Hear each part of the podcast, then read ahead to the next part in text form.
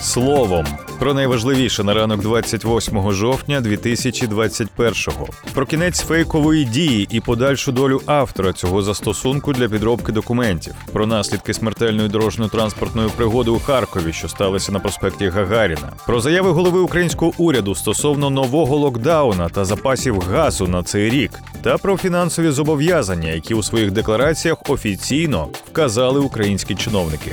Головні новини та аналітика від слово й діло. Мешканець Запорізької області розробив програмне забезпечення, яке повністю копіювало дизайн державного додатку Дія. З його допомогою можна було створювати фальшиві документи. Про це повідомляє прес-служба департаменту кіберполіції. Протиправну діяльність 21-річного чоловіка викрили співробітники відділу протидії кіберзлочинам у Запорізькій області спільно зі слідчими Запорізького районного управління поліції та у співпраці з представниками Мінцифри. Зловмисник самостійно розробив додаток для смартфонів телефонів, який за дизайном був ідентичний державному додатку Дія. Йдеться у повідомленні. У фейковій програмі користувачі могли створити собі будь-який документ із представлених в офіційному програмному забезпеченні. Зокрема, користувачі могли змінити свій вік, додати будь-які фотографії або підробити сертифікат про вакцинацію від COVID-19. Свою розробку чоловік продавав у месенджері по 100 гривень, а в рекламі вказував, що завдяки додатку неповнолітні можуть безперешкодно купувати алкоголь та цигарки. Наразі правоохоронці блокують усі канали розповсюдження фейкової програми. Відкрито кримінальне провадження за частиною 2 статті 361 несанкціоноване втручання у роботу комп'ютерів, автоматизованих систем, комп'ютерних мереж чи мереж електрозв'язку. Санкція статті передбачає до 6 років позбавлення волі. 16-річному водієві автомобіля Інфініті, який 26 жовтня спричинив смертельну дорожньо-транспортну пригоду у Харкові, повідомили про підозру у порушенні правил безпеки дорожнього руху, що призвело до загибелі людини. Повідомили в офісі генерального прокурора. У разі доведення провини йому загрожує від 3 до 8 років за ґратами. Наразі неповнолітнього затримано у порядку статті 208 КПК України. Прокуратура наполягатиме на його арешті. Як встановило слідство ввечері 26 жовтня у Харкові на перех перехресті проспекту Гагаріна та вулиці Одеської автомобіль Інфініті, рухаючись на червоний сигнал світлофора, на великій швидкості зіткнувся із автомобілем Шевроле Авео. Внаслідок зіткнення водій Шевроле загинув на місці. Трьох пасажирів, які перебували в автомобілі підозрюваного, доправили до лікарні з забоями, переломами та черепно-мозковими травмами. При цьому начальник відділу слідчого управління поліції в Харківській області Олександр Умніков зазначив, що 16-річний водій до того ж перебуває під умовним терміном у цей період період він не мав права здійснювати жодних правопорушень. Однак, попри це, людина йде на грубе порушення, яке призвело до такої жахливої аварії, уточнив Умніков, додавши, що щодо молодої людини патрульною поліцією раніше було складено протокол про адміністративне правопорушення. Кабінет міністрів не планує вводити в Україні локдаун через те, що економіка країни тільки-но почала відновлюватися. Жорсткі обмеження стримуватимуть зростання ВВП. Про це заявив прем'єр-міністр України Денис Шмигаль за підсумками поїздки до Донецької області. Ми не плануємо вводити локдаун або інакше ще сформулюю: ми не хочемо вводити локдаун, бо наша економіка набирає обертів, і локдаун, звісно, дуже негативно впливає на економічний розвиток та зростання ВВП, зазначив зазначив він.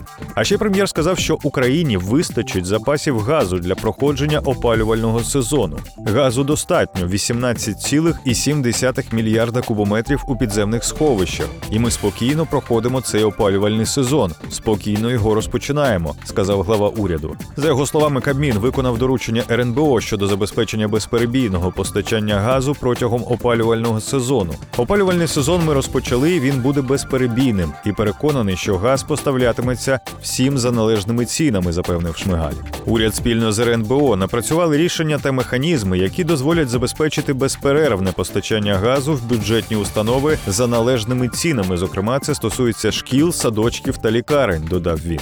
Як відомо, закачування газу до ПСГ України завершили 3 жовтня. Відбір розпочався 5 жовтня. У середині місяця в Україні стартував опалювальний сезон. Президент України Володимир Зеленський пообіцяв, що тарифи на тепло не зростатимуть.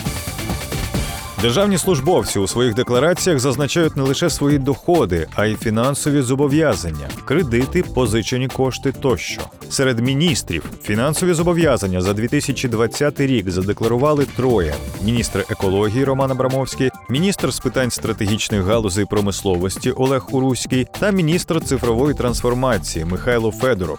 У декларації Абрамовського у позичених коштах зазначено 4 мільйони гривень ще з початку 2019 року. В Уруського з початку 2020 року є кредит на суму в півтора мільйони гривень, з яких вже сплачено 384 тисячі. У дружини Федорова є заборгованість з оплати перельоту на суму майже 10,5 тисяч євро. Серед міських голів фінансові зобов'язання задекларовані у мера Львова Андрія Садового. Кредит на 408 тисяч гривень має його дружина. У мера Хмельницького Олександра Семчишина у декларації також значиться кредит на 364 тисячі гривень, з яких виплачено вже 295 тисяч. У Чернігівського міського голови Владислава Атрошенка є позика на суму 7 мільйонів 300 тисяч гривень та договір куплі-продажу на 6 мільйонів гривень.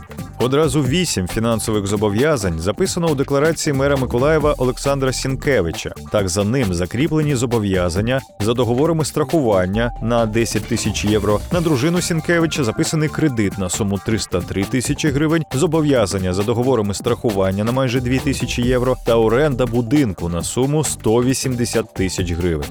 Серед керівників обласних держадміністрацій зобов'язання за договорами страхування є у голови Дніпропетровської ОДА Валентина Резніченка 104 тисячі гривень та 1100 гривень. В очільника Рівненської ОДА Віталія Коваля у декларації значиться поручительство на півмільйона гривень, а також 29 тисяч гривень виконавчого збору. За дружиною голови Київської облдержадміністрації Василя Володіна значиться позика на 850 тисяч гривень. За главою Кіровоградської облдержадміністрації Марією Чорною закріплено два кредити на 75 тисяч гривень та на 402 тисячі гривень.